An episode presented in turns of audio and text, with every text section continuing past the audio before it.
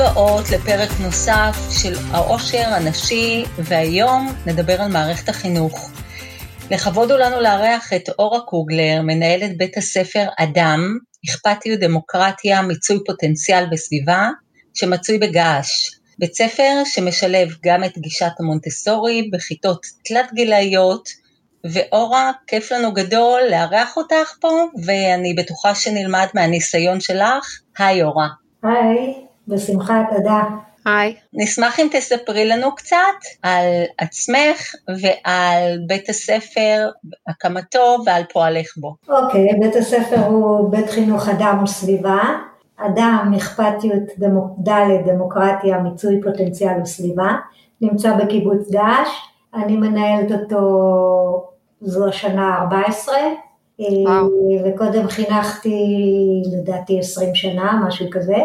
עוד וואו. אני, אני נולדתי בגעש בעצם, בית הספר גם הוא נמצא בגעש, ההורים שלי הם ממקימי הקיבוץ. למעשה התחנכתי כילדה בתוך החינוך המשותף והזרם הקיבוצי, uh-huh. ואחר כך גידלתי פה את ילדיי והלכתי לכיוון של החינוך ונהייתי מחנכת ובהמשך סגנית ו... ומנהלת בית הספר. אז אפשר להגיד שזה בית ספר מאוד מקומי, מאוד קהילתי, אה, עומד על כמה רגליים ככה מאוד מבוססות של הזרם הקיבוצי והחינוך הקיבוצי, על כל המשתמע, אבל עם הרבה מאוד שינויים שעברנו במהלך השנים, מהלך ה-30-40 שנה. בית הספר הוא, יש בו כמה יסודות שמאוד מזכירים את ה... את הקיבוץ, חינוך חברתי, ערכי, חינוך לעבודה, אין תעודות, אין ציונים, אין צלצולים, דברים כאלה הם די רחוקים מאיתנו. וואו, מרשים. מאוד. מצד שני, אנחנו אה, כן בשלב מסוים של, ה, של התהליך של בית הספר עבר, הוא עדיין נמצא בתוכו, אפשר להגיד, גם רצינו לשכלל ולפתח אה, למידה משמעותית בעצם, למידה פעילה, למידה שבאה עם מהות ועם משמעות ולא כאיזשהו משהו של יצור אה, שמכין את עצמו לאן שהוא בחיים, אלא יצור שבאמת חי ופועל ומרגיש ונושם ולומד כל הזמן תוך כדי, אה, תוך כדי התקדמות.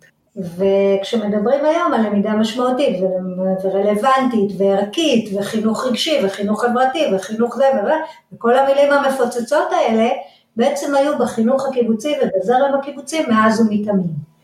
ככה שאנחנו פשוט התקדמנו, התאמנו, אבל איפשהו במהות אה, נשארנו עם איזשהו מצפן מאוד ברור של מה שנכון לעשות, לפחות עבורנו, בחינוך.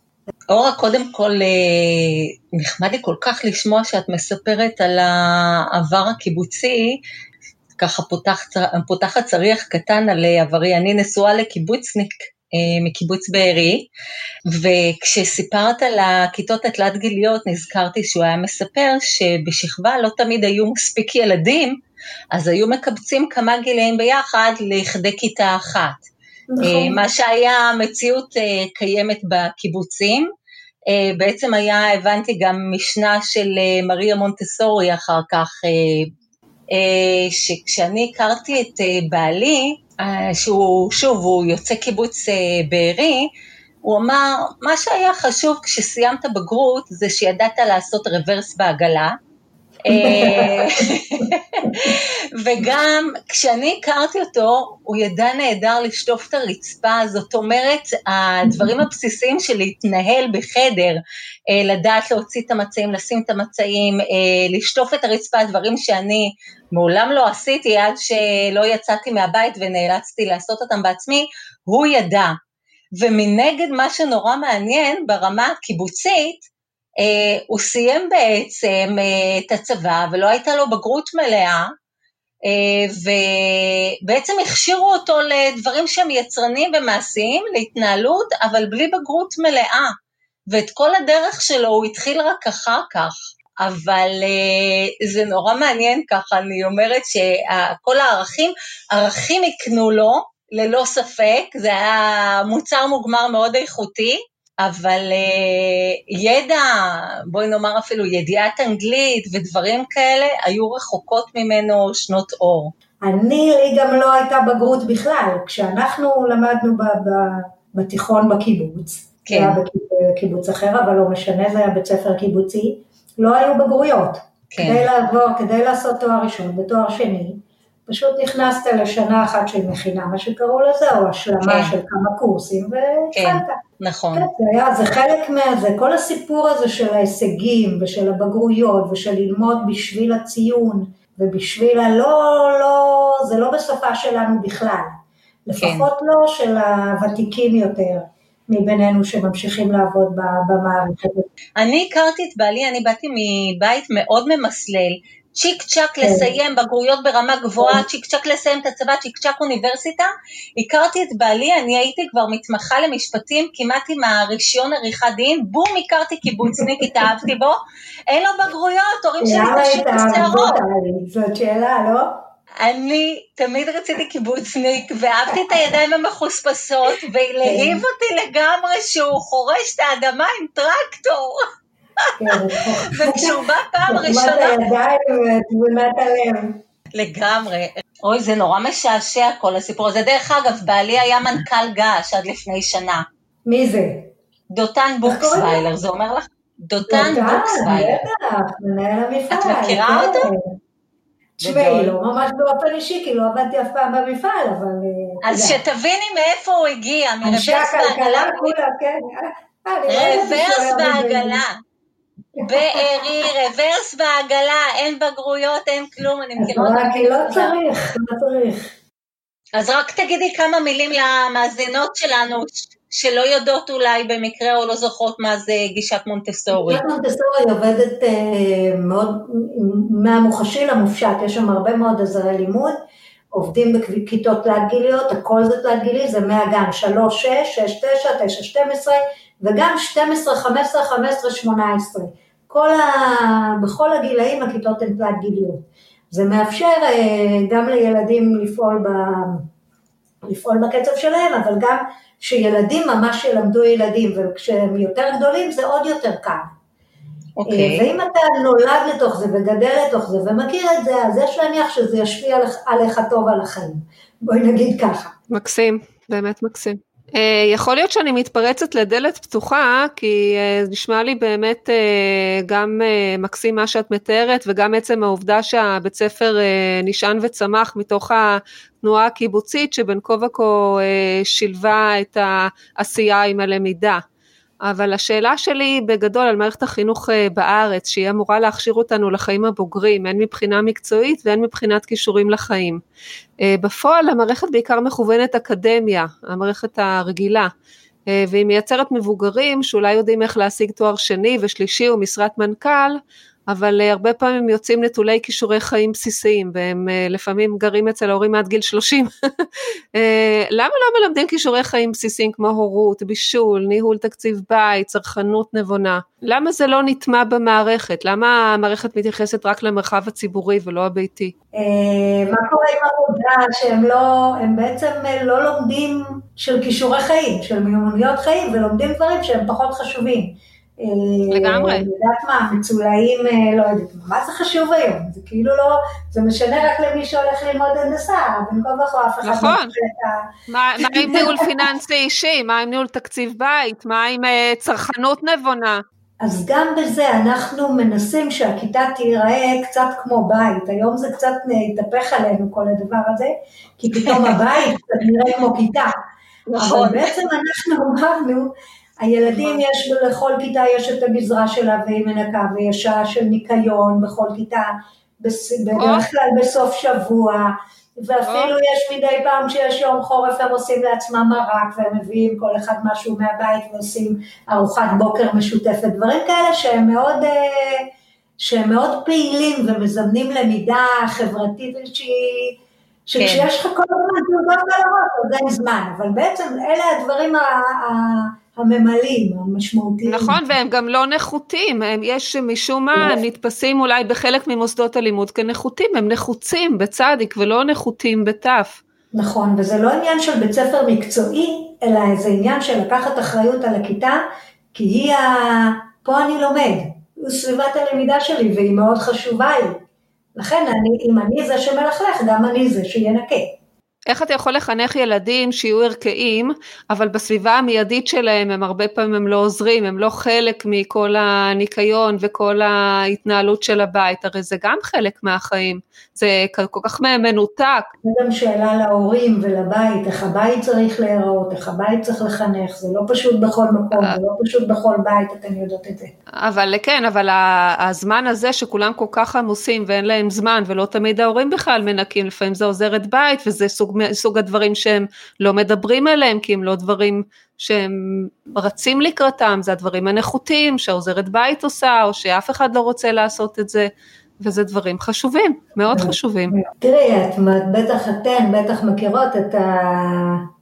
את ההיסטוריה של למעשה של בתי הספר, הם נולדו מתוך המהפכה התעשייתית הרי. אה, כן. כדי, ש, כדי שהאנשים יוכלו לצאת לעבוד. כן. והילדים יהיו מאורגנים בתוך מערכות מסודרות, וגם כדי לייצר בסופו של דבר פועלים. מעניין. או מהנדסים, או, או בעלי מקצוע כאלה, ו, כאלה ואחרים לפי מה שהחברה צריכה. וזה בסדר. זה לגמרי בסדר, כן, כן, זה לגיטימי. דרך אגב, גם אני מסכימה עם הכיוון חשיבה הזה, ואולי קצת בזווית שונה אני רואה את זה ממאיה, מהבחינה של אה, אם יש אה, תקציב מסוים לחינוך, ויש מכסת שעות שצריך להעביר, ויש קשב מוגבל לילדים, אז בין הדברים שהייתי מעדיפה להעביר להם ראשונים, זה אותם כלים או ידע שהם לא יכולים לרכוש בבית, בעוד שיש דברים שבתוך הספירה הביתית, בעוד שבתוך הספירה הביתית יש דברים שהם יכולים ללמוד מתוך אה, התבוננות וצפייה, שזה כלי לימוד אה, נהדר. אבל אה, מתי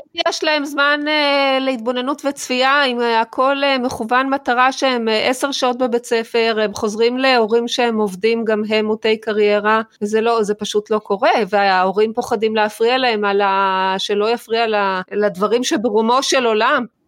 המערכת היא מאוד מאוד סטגנטית, היא כאילו לא זזה, היא נשארה תקועה באיזשהו מקום. כן. אה, וקשה, וקשה להזיז אותה, היא גם ענקית, היא מאוד מאוד גדולה. תמיד יש כמה בתי ספר וכמה זרמים. נכון. כן. אבל כאלה ואחרים שהם קצת אחרים, מונטסורי ואנתרופוסופי, והזרם פה וזרם שם.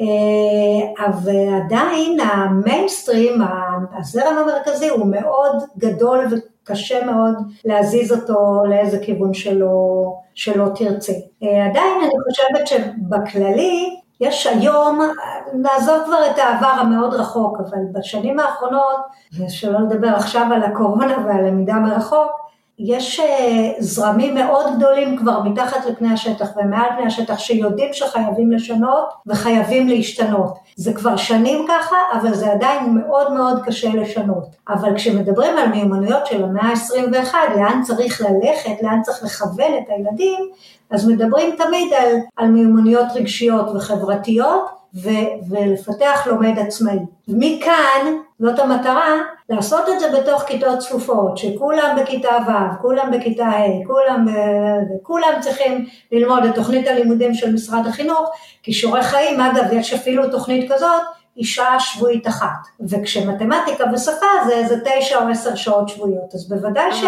משהו פה לא, לא מבוסת, לא מאוזן, לא מותאם וחייב להשתנות. אנחנו נמצאים כבר משהו כמו כמעט 20 שנה, קצת פחות 15 שנה, בתוך uh, האגף uh, ניסויים ויוזמות של משרד החינוך, שבהתחלה זה היה בתי ספר ניסויים ואחר כך מרכזי הפצה ועכשיו זה רשת של uh, בתי ספר מחוללי חדשנות, אבל גם זה, זה, זה טיפה בים. אבל אנחנו שומעים את המילים האלה, שומעים את, ה, את הזרמים האלה, ולא רואים שמשהו מאוד מאוד משמעותי קורה בשטח. כל אחד בבית ספר שלו מנסה לעשות את מה שהוא יכול.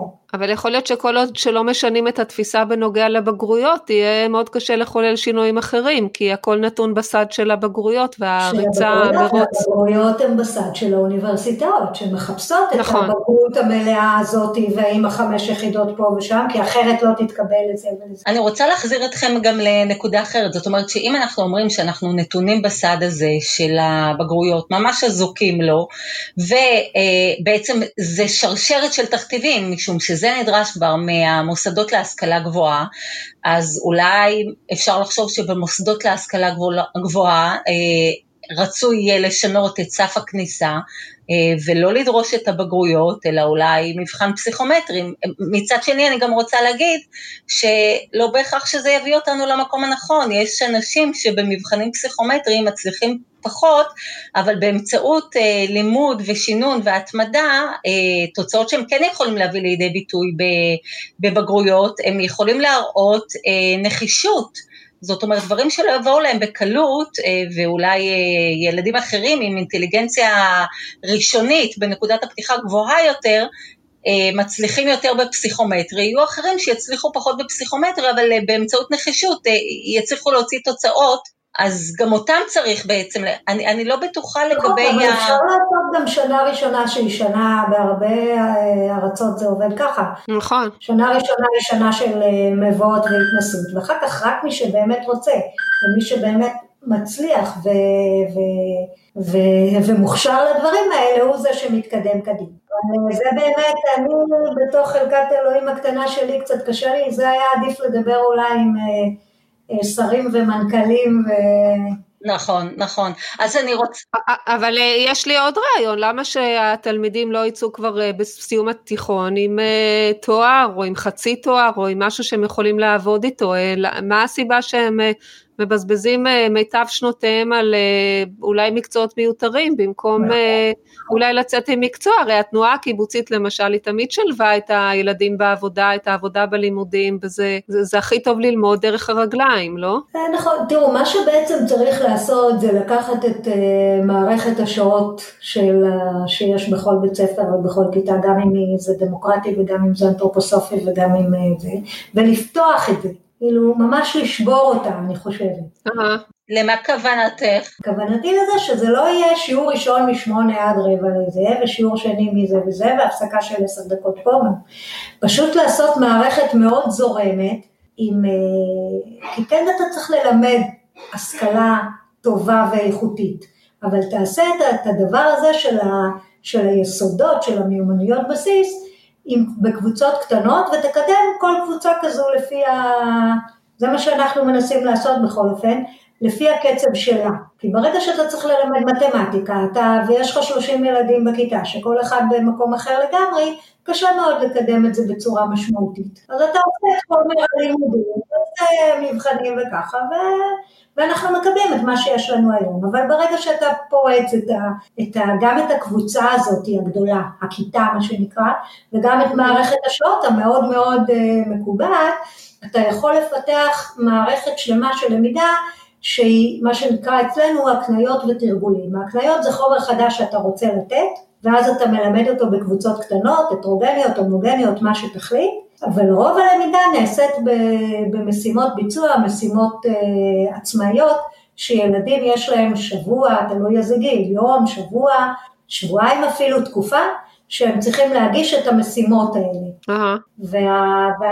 אתה מפתח באמת גם לומד עצמאי, וגם מלמד את החומר שצריך אה, בקבוצות קטנות ומקדם כל אחד לפי בצורה מאוד דיפרנציאלית ומותאמת לו. ואתה יכול גם אז לשחק עם הרבה מאוד סגנונות למידה ולא רק לעמוד מול לוח ולדבר. יש לי שאלה, אה, האם אה, זה מחייב יותר תקציב, יותר כוח אדם, כשאת מדברת על קבוצות למידה קטנות, אז האם מורה אחד מספיק לכל קבוצות הלמידה שנמצאות בכיתה? תראי, אני חושבת שמורה למתמטיקה אחד מספיק. Mm-hmm. מספיק גם לשתי כיתות, כי הוא יכול, אה, או, או אפילו לשלוש, והוא עובר בין הכיתות, זה ילדים, לא, הוא אחראי על המתמטיקה, הוא אחראי על המדעים, הוא אחראי על האנגלית, לא משנה, זה מורה מקצועי, ומי שמתכלל את כל הדבר הזה, זה בעצם מחנך הכיתה. אני חושבת שכן, צריך יותר תקציב, אני לא, לא רוצה להגיד שלא. המערכת משופעת בתקציבים, השאלה הגדולה היא לאן הם הולכים. כן. התשובה זה לחרדים? זה לא אמרתי, יש גם מלא מלא חברות... ביטחון, כן. שנכנסות למערכת, ושל עוזרים כאלה, ומדריכים כאלה, ומפקחים כאלה. רגע, רגע, שאלה, את כשהתכוונת שהמערכת משופעת בתקציבים, את מתכוונת שמערכת החינוך משופעת בתקציבים, או כן. שקיימים תקציבים והם לא מוקצים לחינוך? הוא בגודל של תקציב משרד הביטחון היום, יש המון תקציב במשרד. הבנתי, אז, אז אז השאלה אם ככה היא כן שאלה אמיתית. ממה שידוע לך, לאן הולך התקציב? תראי, אני לא רוצה, אני לא מומחית ללכלך. אני לא רוצה ללכלך, אני לא יודעת לא, לאן הוא הולך. אני יודעת לא, שכדי ש... ללמד כמו שצריך, אם יש לך 30, 30 ומשהו ילדים בכיתה, uh-huh. אתה צריך מחנך וחצי. אתה לא יכול לעשות את זה לבד. הבנתי. וגם ללמד את הכל הכל. אבל אתה יכול להוריד את מספר השעות של שפה ושל מתמטיקה ושל כל זה, ו- ולתת יותר שעות של חברתיות וערכיות ושל חקר. לגמרי, אפילו מדיטציה, יוגה, למה לא? נכון, שבית ספר, יש עכשיו בית ספר ירוק ויש בית ספר סגול, אלה הדברים החשובים. חידש לנו, מה זה בית ספר סגול? זה הדבר שאנחנו בתוכו עכשיו. בית ספר סגול, יש בבינתחומי בהרצליה, אה, מכון מודע מה שנקרא, מכון למיינדפולנס וחקר המוח, אה, שבעצם אה, מראה שלמעשה, בוא נקרא לזה חוסן וכישורי חיים, והיכולת ל- ל- ל- להכיר את עצמך, כן. להיות קשוב לעצמך, לדעת לווסת את עצמך בתוך, בתוך החיים, זה, זה דבר א' מאוד מאוד חשוב, ובטח גם משפר את הלמידה בכלל. אני עכשיו מצטערת שאני לא הייתי ילדה ב- והלכתי לבתי ספר האלה ולא שלחתי את הילדים שלי לבתי ספר האלה, זה נשמע מקסים, אני חייבת כן, להגיד. כן, עכשיו גם במערכת החינוך מאוד חזק, מיינדפולנס, מיינדפולנס, באמת הרבה מדברים על זה, השאלה איך... אוקיי, חוץ מלעשות השתלמות של המורים בנושא הזה, איך באמת מיישמים את זה לעומק, כי, כי, כי הסיפור הוא לעומק. לא עוד, עוד פרויקט ועוד משהו ועוד נכון, משהו. נכון. זה באמת חשוב בעולם הזה. גם תפסת מרובה לא תפסת, נכון. צריך, יהיה חייבים לוותר על משהו בשביל להכניס תכנים אחרים, אין ברירה. התקופה שאנחנו נמצאים בה היום, שילדים יושבים בבית ולומדים מרחוק את הדברים של הידע, נקרא לזה ככה, את אה. חומר תוכנית הלימודים. קל להם לעשות את זה. גם למורים אולי אפילו כבר יותר קל מאשר... כי אין להם הפרעות, אין להם הפרעות. אה, כן, מיוט עול, ויש שקט, ו... ועושים שיעור כמו שצריך, והילדים לא עסוקים במערכות היחסים ביניהם, ובריב עם ההוא ובריב עם הזה, ו... אלא בלמידה משמעותית באמת ומדויקת, וזה עובד. לא זה הפתרון. אורה, לא, אבל לא, לא זה הפתרון. אני רק אומרת שהנושא של הידע הוא עכשיו כל כך, אה, כל כך נגיש בידיים של כל אחד ללמוד, אז אוקיי, בכיתה א' ג' זה משהו אחר. אצלנו באמת נכון. אנחנו רוצים שהם ידעו לקרוא כן. ולכתוב טוב, ואחר כך הם ידעו ללמוד לבד. קודם כל הם צריכים את המיומנויות בסיס האלה, נכון? בלי זה הם לא יוכלו. אבל ברגע שיש להם את זה, אז אתה בהחלט יכול להפוך את התוכנית הלימודים ללמידה עצמאית שילדים מתקדמים בה באופן, אה, באופן אה, אישי ולפי קצב שלהם, uh-huh. אבל מה שחשוב, והמורים והמחנכים יהיו עסוקים במה שחשוב, ומה שחשוב זה בעצם ה-well-being של הילדים, החוסן, הכישורי חיים, uh-huh. המיומנות הרגשית, החברתית, זה מה שחשוב עכשיו. כדי שהם יוכלו כן. לחיות בגמישות בתוך עולם כל כך משתנה וכל כך מפחיד.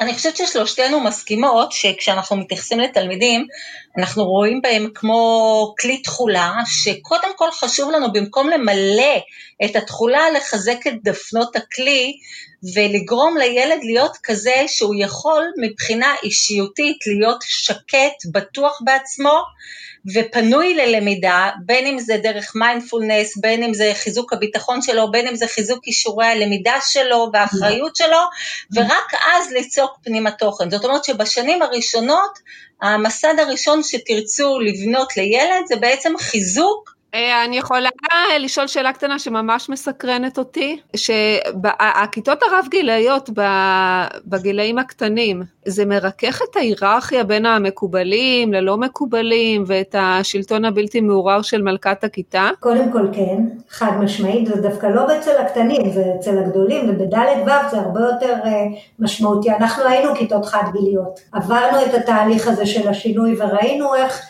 איך באיזה מין אה, שינוי לגמרי מבני, אתה יכול לשנות אווירה ואקלים כיתתי. אה, כי זה פשוט מאוד מאוד מפחית תחרות ומתח בתוך הכיתה. הגימלים הם למעשה בוגרים, הם אמורים להוות דוגמה, זה לא שתמיד כולם מצליחים, אבל הרעיון הוא כזה, והמסר הוא כזה, והשפה בתוך הכיתה היא כזו. הגימל חונך וקולט ועוזר לצעירים ממנו, אותו דבר הוו. עכשיו, זה לא שזה 40 ילדים בשכבה ו', יש, את יודעת, 12, 13 ילדים, זה מעט ילדים, אין ביניהם הם, אה, יש להם את, ה, את החברויות ביניהם, אבל הם לא עסוקים כל הזמן בהישרדות. בהישרדות בתוך, במתח ובתחרות בתוך השכבת גיל שלהם. יש להם את זה, זה לא שאין, יש אבל פחות, ומה שעוד יש זה מסר מאוד ברור למה התפקיד שלהם עכשיו בתוך הכיתה. עכשיו, ילד כזה בכיתות אה, תלת גיליות, הוא נכנס צעיר, ואז קולטים אותו, ואחר כך הוא גודל נהיה בינוני, וכשהוא כבר בוגר, הוא באמת כבר זוכר מה שעשו לו, ומצופה ממנו כבר לעזור ולקלוט את הילדים הצעירים, ממש כמו בבית. מקסים, ממש מקסים. זה מאוד uh, תומך ברעיון הזה, שמה שחשוב כאן זה המיומנויות הרגשיות חברתיות, בדיוק כמו המיומנויות קוגניטיביות, אם לא יותר. אה, בטח, אם לא יותר. אורה, תגידי רגע מה מבחינת צוות המורים והמחנכים שלכם, במה הם נבדלים ממורים רגילים? קודם כל, אולי, לא יודעת, אולי חלק מהם זה סיבוב שני של קריירה, אולי הם כאלה שהמרו את הקריירה הקודמת שלהם, נניח הנדסה, להוראה עכשיו, יש משהו מאפיין? זה מאוד מאוד הטרוגני. תראי, חלק זה, הם גדלו בתוך החינוך הקיבוצי, מכירים אותו, יודעים. אה. אה, והם מכירים, זה השפה שלהם, ככה הם גדלו, נושאים בינתחומיים, אה, ערכים, חברה, עבודה, הדברים האלה הם, הם בתוכם, הם, הם, הם מדברים את זה. חלק כן. מהם זה מורים צעירים שמחפשים משהו אחר, חלק בוגרים שהיו בחינוך הרגיל והתייאשו ורוצים משהו אחר, אבל הם כולם בעצם אנשים שמכוונים להיות מחנכים, להיות, ללוות את הילדים רגשית וחברתית, והידע יבוא אחר כך. אבל קודם כל אתה, אתה מנהל כיתה, אתה מנהל כיתה ואתה, ואתה תומך ואתה, ואתה מלמד ואתה גם מטפל של הילד שלך, של הילדים בכיתה שלך, וגם מנחה הורים לפעמים ועוזר להם. יש לך תפקיד מאוד מאוד משמעותי בנושאים הרכים יותר של החינוך. אה, בגלל זה אנחנו גם מצמידים שני מחנכים בכיתה כדי, ש, כדי שיוכלו להתקדם, והכיתות שלנו הן יחסית גדולות. מה זה גדולות? כמה, הם עונים? והדלת ו' זה בגלל שאנחנו יכולים, זה לא, זה לא טוב, עדיף שהיו 35 ילדים, 36 ילדים, עם שני מחנכים בכיתה, אתה יכול להסתדר עם זה. זה אצל הגדולים, אצל הקטנים גם כן 30, 32, זה בסדר. Okay. אוקיי. אבל כן, אם אתה רוצה לגעת גם בלמידה איכותית ולקדם הישגים גם אני לא מדברת על הישגים במבחנים או בבגרויות, אני מדברת על הישגים שילד מתקדם, מרגיש שהוא חזק, מרגיש שהוא טוב, מרגיש שהוא, מרגיש שקל לו, מרגיש שהוא מקבל עזרה. לזה אני מתכוונת למידה איכותית. אבל כן. גם, ובאותה, ממש ממש, באותו סדר גודל ובאותה חשיבות, הנושא הרגשי חברתי, רואים אותו, שזה הדברים החשובים לנו. אז מחנך צריך להיות כזה, הוא צריך להיות מחנך. אם, אם אני נכנסת לכיתה, אם אני צופה מהצד, אני אימא של ילד בכיתה ו', אני יודעת פחות או יותר מה הם לומדים, איך נראית אה, כיתה של אה, תלמידי כיתה ו' אצלכם ומה הם לומדים, ומה זה שונה? תראי, הם בדרך כלל ילמדו אנגלית, שפה ומתמטיקה כמו בכל בית ספר אחר, אלא סליחה, הם ילמדו שפה אנגלית ומתמטיקה פשוט בקבוצת קטנה יחסית, אה, של 12-13 ילדים, אם יש ילד מאוד מאוד אה, זריז אז הוא גם כמובן יכול כבר להיות אה, ברמה של כיתה ויהיו לו מטלות והקניות שמותאמות לקצב שלו. Uh-huh. גם באנגלית, גם במתמטיקה זה אפשרי, ובשפה זה הרבה יותר קל, כי פשוט יש משימות, ואז הוא עושה את המשימה ברמה הרבה יותר גבוהה. אז אתה, אתה יכול לקדם כל, אה, כל קבוצה לרמה שלה. אה, וחוץ מזה יש נושא בינתחומי, שזה עוד מהקיבוץ של פעם, נושאים כמו השנה יש להם עבודה ופרנסה. אז זה נושא שלוקח גם את העניין החברתי, גם הכלכלי, גם ההיסטורי, גם האזרחי, mm. גם, גם המשפחתי האישי, כל אחד איפה הוא נמצא. וזה סיפור שלם, אני לא ארחיב עכשיו, אבל... אהה, נשמע מעניין אבל. אבל ילד כזה, ילד כזה יוצא עם, אה, הוא גם מקבל את התוכנית הלימודים על פי משרד החינוך בשפה מתמטיקה אה, אנגלית ומדעית, אבל הוא גם עושה עבודות חקר ו- והוראת עמיתים ו... ו... אז רגע, אבל אם אני רוצה לחשוב על במה זה שונה, זה בא על חשבון, הרי הם לומדים אותו מספר שעות, אז נניח אה, היסטוריה לא ילמדו, או גיאוגרפיה לא ילמדו, לא או... ילמדו, ילמדו נושא בינתחומי שיש בתוך הנושא הזה, גם היסטוריה, גם גיאוגרפיה, גם חברה. אה, מעניין, לשלב בין מקצועות. כן, שזה פשוט חוסך הרבה שעות. מקסים. אני חושבת שגם יחסית בשפה ובאנגלית יש להם פחות שעות מבתי ספר רגילים, כי יש להם יותר שעות של תרגולים, מה שאמרתי קודם, למידה עצמאית. אוקיי, שהיא לא פרונטלית, אלא היא עדיין... נכון. הבנתי. השיעור עצמו מול מורה הוא פחות שעות, אבל יש לו את העבודה העצמאית שהוא אמור לעשות ולהגיש, וילדים שאנחנו, יש מיפוי כזה שעובד כל הזמן, שרואה איזה ילד הוא באמת לומד עצמאי וכבר אפשר לשחרר אותו, ואיזה ילד צריך יותר לשבת איתו ולקדם אותו ולראות במה, איפה הוא צריך עדיין קביים ותיווך. הבנתי, זאת אומרת שכשאני חושבת על אה, המאפיינים עד עכשיו שאת אה, מדברת עליהם, זה גם בין תחומיות, שאני חושבת שהיא באמת נכון. אה, הגישה הנכונה, כי כשקוראים כל מיני מסמכי עמדה של מכונים, המכון הישראלי לדמוקרטיה ומסמכים וחוזרים שיוצאים ממשרד החינוך, מדברים הרבה על למידה למידה בין-תחומית, כי זה גם מאפשר חשיבה ביקורתית. זאת אומרת, נותן לך ראייה הוליסטית של אה, נושא, ולא רק מזווית אחת, ומאפשר לך גם לראות מה הפלוסים והמינוסים, איך זה משליך בכל... אה, בכל תחום. ו- נכון, ועוד דבר... נכון, זה מאפשר לך להיות מאוד אקטואלי, תשימו לב. היום כן. מדברים למידה מרחוק, הם לא לומדים, הם כן לומדים, מה, מה הם לומדים מכל האירוע הענק הזה שקורה בכל, בכל העולם? את זה הם לא צריכים ללמוד? בזה הם לא צריכים לעסוק, בהחלט. זה עכשיו קורה, זה משהו היסטורי שקורה פה, ובעצם מפספסים את זה בגלל שעסוקים בתוכנית הלימודים. כן, בתבניות. האמת שזה מאוד מצחיק מה שאת אומרת. במחלקת האססמנט. זה בדיוק זה, זה, זה סוג של אבסורד. הנה אנחנו מפספסים את ההזדמנות הכי גדולה לטפל בדבר שהוא הכי אקטואלי כשאנחנו נמצאים בתוכו, האמת שזה נורא מצחיק. יכול להיות שאולי אה, בתום אה, ח, אה, כמה חודשים אה, באמת יחזרו לכיתות וינתחו את זה ב, בדיעבד, אבל... אבל אולי יש אה, משמעות, כמו שאת אומרת, גם לניתוח, שהוא תוך כדי תנועה. רציתי כן. לשאול אותך שאלה נוספת על התעודות. אמרת שאין תעודות. אז איך ניתנים משובים? תלמיד אה, חייב משוב כדי לדעת איפה הוא נמצא, לאן להשתפר, מה מחליף את התעודה? מחליף הערכה מהצוות, תראי, את כל, הרי את מלמדת, את, ואת מלמדת בקבוצות קטנות, את יודעת בדיוק מי מה על החודש הראשון של הלימודים בכיתה א', את יודעת כבר מי יהיה לו קל ומי מתקשה. את יודעת מי יכול לשבת בקלות ומי צריך דברים אחרים. אז ברגע שאת רואה את זה, את צריכה להתחיל להתאים את ה, את ה, גם את המשימות וגם את ההקניות שלך, ובשביל זה צריך באמת מורים טובים, שרואים, יודעים להתאים ומקדמים, זה התפקיד של מורה, זה לא בשמיים. הבנתי. אה, זאת אומרת ש... אבל לא צריך תעודה בשביל זה ולא, צריך ציון בשביל זה, המוטיבציה, הילדים יודעים בדיוק. אה, אוקיי. איפה הם נמצאים, כמה קל, במה קל להם, במה קשה להם. ומדי פעם גם יש כמובן משובים, יש פעמיים בשנה פגישות עם ההורים ועם הילדים, ונותנים אה, מין משוב כזה, זה לא צריך תעודה וציון בשביל זה, אבל כן צריך להיות מדויק ולדעת איפה כל ילד ובמה הוא מתקשר ואיך לקדם, זה חייבים. יפה, כן, זה, זה נשמע לי הגיוני. נכון. אורה, איך את רואה את ההמשך? זאת אומרת, על הגילאים הרכים יותר, אני, אני יכולה להבין ואפילו להגיד ש...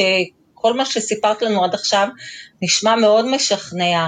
היותר פרסונליזציה, ללכת לאישית, כמה כל אחד יכול להתקדם, ובקבוצה שלו, החלוקה לקבוצות, הליווי, הכנסת הערכים הנוספים, וההכנה רגשית וקוגניטיבית, נכון. אה, וזה בגילאים הרכים יותר. איך את רואה את זה בגילאים, ה... אני יודעת, אנחנו יודעים שבית הספר שאת מנהלת אותו הוא בית ספר יסודי, אבל אה, רק את אה, דעתך, איך לדעתך זה אמור להתנהל ב...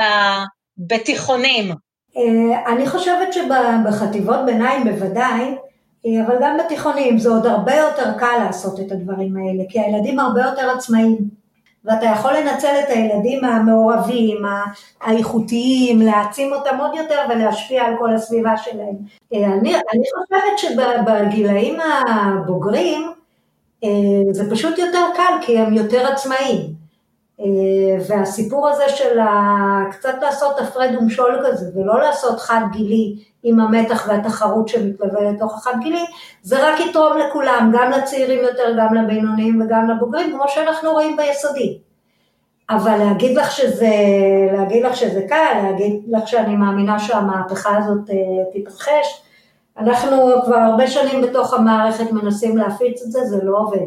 אני מרגישה שיש אה, דבר אחד שלא מדברים עליו, או ש...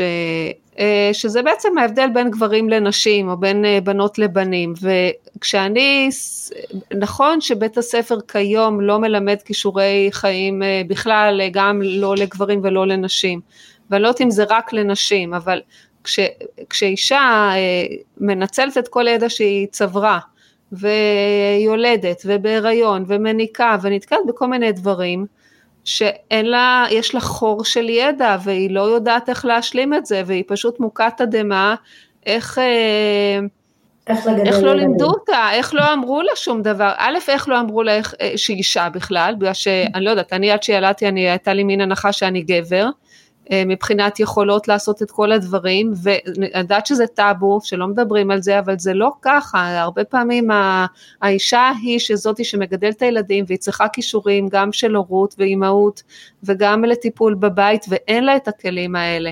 נכון. והיא לא גבר. נכון, היא לא גבר, וגם לגבר אין את זה, אבל, אה, אבל בגלל שכולנו נשים, אז אנחנו יודעות מה, מה חשוב בחיים. אני, אני רק יכולה להסכים איתך שזה מאוד מאוד מורכב, והשוויון עוד לא כאן, למרות שהתקדמנו מאוד בנושא הזה, אבל עדיין, זה ברור יכול להיות אבל שלצד, אה, אה, בוא נאמר בתיכון, שילמדו לצד אה, מגמות כמו כימיה ותיאטרון, ילמדו הורות, ילמדו אימהות, ילמדו דברים שכן קשורים לאימהות? כן, יש תוכניות כאלה, אגב, של להביא תינוק את יודעת, לכיתה, שמעתם על זה? לא, מקסים. שמדברים תינוק... אה, אני לא רוצה לראות מי האימא שתתנדב להביא את התינוק שלה. באמת, הניסיון הזה, אני כבר אומרת לכם, הניסיון הזה יישאר כהיפותזה, אני לא רואה איך הוא בחיים יצא לפועל. לא, למה אחרי הקורונה כולם... אבל תראי, לא, לא כל דבר צריך להיות תוכנית לימודים. יש גם הרבה דברים שלומדים מהחיים וזה הרבה יותר חשוב. כשמסתובב תינוק למשל אצלנו בבית ספר ויש מלא ילדים שמסביבו ורק רואים אותו הולך ואומרים להם תראו איך הוא, איך הוא התחיל ללכת. כן. או דברים כאלה, את יודעת, זה, אני לא יודעת אם אפשר לעשות מזה תוכנית לימודים. אני, אני, אני לא גם חושבת, אני, דעתי שבספירה הביתית הרבה דברים נלמדים כמו שהיה מקדמות דנא, ילדים למדו, צאצאים למדו מהוריהם, לא רק אה, הורות, לא רק אהבה, חמלה, רגשות, אה, התנהלות, למדו ציד, למדו הכנת מלכודות, מצפייה, זה דברים שהם היו קרובים אליהם, זאת אומרת, כל הדברים שניתן ללמוד בספירה הביתית, הם אפילו לא נעשים כדרך של לימוד פרונטלי. ילד סופג את זה, כמו שהוא לומד שפה גם. הוא אמנם משייף אוקיי. אוקיי. את יכולות השפה שלו בהמשך. יש הרבה מאוד בתים שבאמת... האימהות מאוד מאוד עסוקות, והאבות בכלל לא בבית, והכל, בסופו של דבר הילדים אז... נשארים די לבד. אז אני אנסח את השאלה, אני אחדד את השאלה. הגביע הקדוש של כל המרוץ הזה, אחר הציונים, אחר התארים, זה הלהיות מנכ"ל, להיות uh, תואר שני, תואר שלישי, וזה נחשב ליוקרתי. האם ניתן במערכת החינוך להעניק קצת יותר משמעות לאימהות ולמשפחה, כך שבן אדם שהוא אחרי שני תארים מוצא את עצמו, אישה שיושבת בבית ומגדלת את הילדים, יכולה להביט על עצמה בסיפוק ולהגיד, נכון, זה גם דרך טובה, זאת גם דרך ראויה, לימדו אותי אפילו בבית ספר שזה נעלה לעשות את הדברים האלה, וזה לא, אה, אה, לא פחיתות כבוד. תשמעי, לדעתי זה מאוד פשוט. זה לא כזה מסובך, אבל שוב אני אומרת, זה עניין של סדר עדיפויות והחלטות מאוד חשובות שצריכות, שצריכות להתקבל. זה פשוט להוסיף, להוריד שעות מדברים מסוימים ולהוסיף אותם, כי אני זוכרת שאני בתיכון, למה היה לנו שיעור שנקרא חיי משפחה, וזה היה השיעור באמת? הכי כיפי שהיה לנו בשבוע. והוא היה פשוט וואו. מדהים, כן. ולמה לא? יש כישורי חיים, יש uh, חינוך uh, מיני. אז במקום רק לעשות חינוך מיני, תיתנו עוד שעתיים כאלה, ותעשו במשך 12 שנים uh, הרבה יותר בנושאים האלה של חיים. אמיתיים. כן, פעם, פעם אמרו כלכלת בית, עכשיו זה נחשב נחות. כן. זה, לא, זה לא מועיל במרוץ אחר דוקטורט ומנכ"לות. אני לא חושבת שזה נחות, ואני חושבת שצריך לשנות את התפיסה את זה, אה, אה, על זה, את הערכה לזה, אבל בנפרד מזה זה לא מקצוע שאמור להילמד, כי אם אני חושבת על זה שיש אה, תקציב ושעות, מכסת שעות ומכסת קשב שיש לתלמיד, אז בגדר הדברים יהיו נושאים אחרים שיש להם קדימות. אה, נכון. ובהכרח אלו יהיו דברים שקשורים לעבודה שמייצרת פרנסה. זה לא הדבר אז... אה, המשמעותי ביותר, אבל הכרחי, כדי שאדם יחיה, הדבר הבסיסי קודם כל הוא להתפרנס, להצליח לחיות לחיות ממקצוע מסוים, וכל מקצוע נכון. מפרנס את בעליו בכבוד. אגב, שפים דווקא מרוויחים טוב חוץ מבקורונה. אני רוצה להגיד לך שכנראה גם כאלה שעושות לק ג'ל מתפרנסות מאוד טוב, וגם גבות. אז uh, כן, נכון, אנשים מתפרנסים, וזה שהתפיסה שלנו היא כזו שממעיטה את הערך שבהם, זה תמיד תהיה נטייה, אני חושבת, uh, לאנשים להסתכל בעין עקומה כזו או אחרת על כל מיני, אבל זה לא צריך להיות שם, ומי שעוסק במקצוע הזה, צריך ללכת בגב זקוף, ומי שטועה ומטיל מום ופסול ונחיתות, אז זאת בעיה תפיסתית שלו, וזה חבל. לגמרי, אי אפשר להסכים איתך יותר. כן. מה את חושבת על אה, הפרדת כיתות לימוד בין אה, בנים ובנות? עכשיו, אני יודעת שיש לזה קונוטציה מאוד רעה, אנשים כן. ישר מחברים את זה עם, אה, עם זרמים תיאולוגיים ועם כל מיני איסורים, וזה לא פוליטיקלי קורקט, אבל בעקבות איזושהי כתבה שראיתי בטלוויזיה על כך שכש... יוצרים את ההפרדה הזו ומאפשרים לבנות ללמוד מקצועות שבהן הן נחשבות לכאורה פחות טובות, במתמטיקה, בדברים הריאליים, הן פחות אה, מודאגות מהאפשרות שהן תטענה, הן פחות מאוימות מהבנים, פחות חוששות לדימוי שלהן, ולכן יותר... זה לא כיתה של בנים לחוד, בנות לחוד, אבל בהחלט אפשר להפריד בשיעורים מסוימים, ולא באופן קבוע אבל אני חושבת שלבנות לפעמים נורא כיף להיות ביחד אחת עם השנייה, אה, וזה משחרר וגם לבנים. וגם okay. אוקיי. לבנים. Mm-hmm. בהחלט. אבל לא באופן קבוע, כי אני, אני לא רואה פה, אני רואה שיש יותר חסרונות מיתרונות בדבר הזה. כן, אוקיי. Okay. אז אה, אורה, אני מאוד רוצה להודות לך על הגישות המעניינות שחשפת בפנינו, שמיושמות אצלכם בבית הספר אה, אדם שבגז, שאותו את מנהלת. שמחנו לשמוע על אה, אופן החינוך בבית הספר שלכם, שהוא בית ספר יסודי, ושמחנו לשמוע את דעתך על הגישה שאמורה להיות מתאימה יותר אולי לשכבות גיל הבוגרות יותר. אמ, אני רוצה להודות לך על, אה, על כך שהארת נקודות בפנינו, שהבאת מניסיונך ומפועלך, ומקווה שתמשיכי לעשות חיל. תודה לכם, בהצלחה. אני פשוט חושבת שצריך רק אומץ. תודה רבה, אורה. תודה לכם. תודה, תודה. מאיה. להתראות, בהצלחה. ביי, והרבה בריאות לכולן, ביי ביי. ולמאזינותינו תוכלו להגיב על הפודקאסט בעמוד הפייסבוק שלנו, נשמח אם תוכלו לעשות כן, אנחנו מודות על ההאזנה שלכם ונחזור בפרק הבא של העושר הנשי. להתראות, תודה מאיה. ביי ביי, תודה טלי.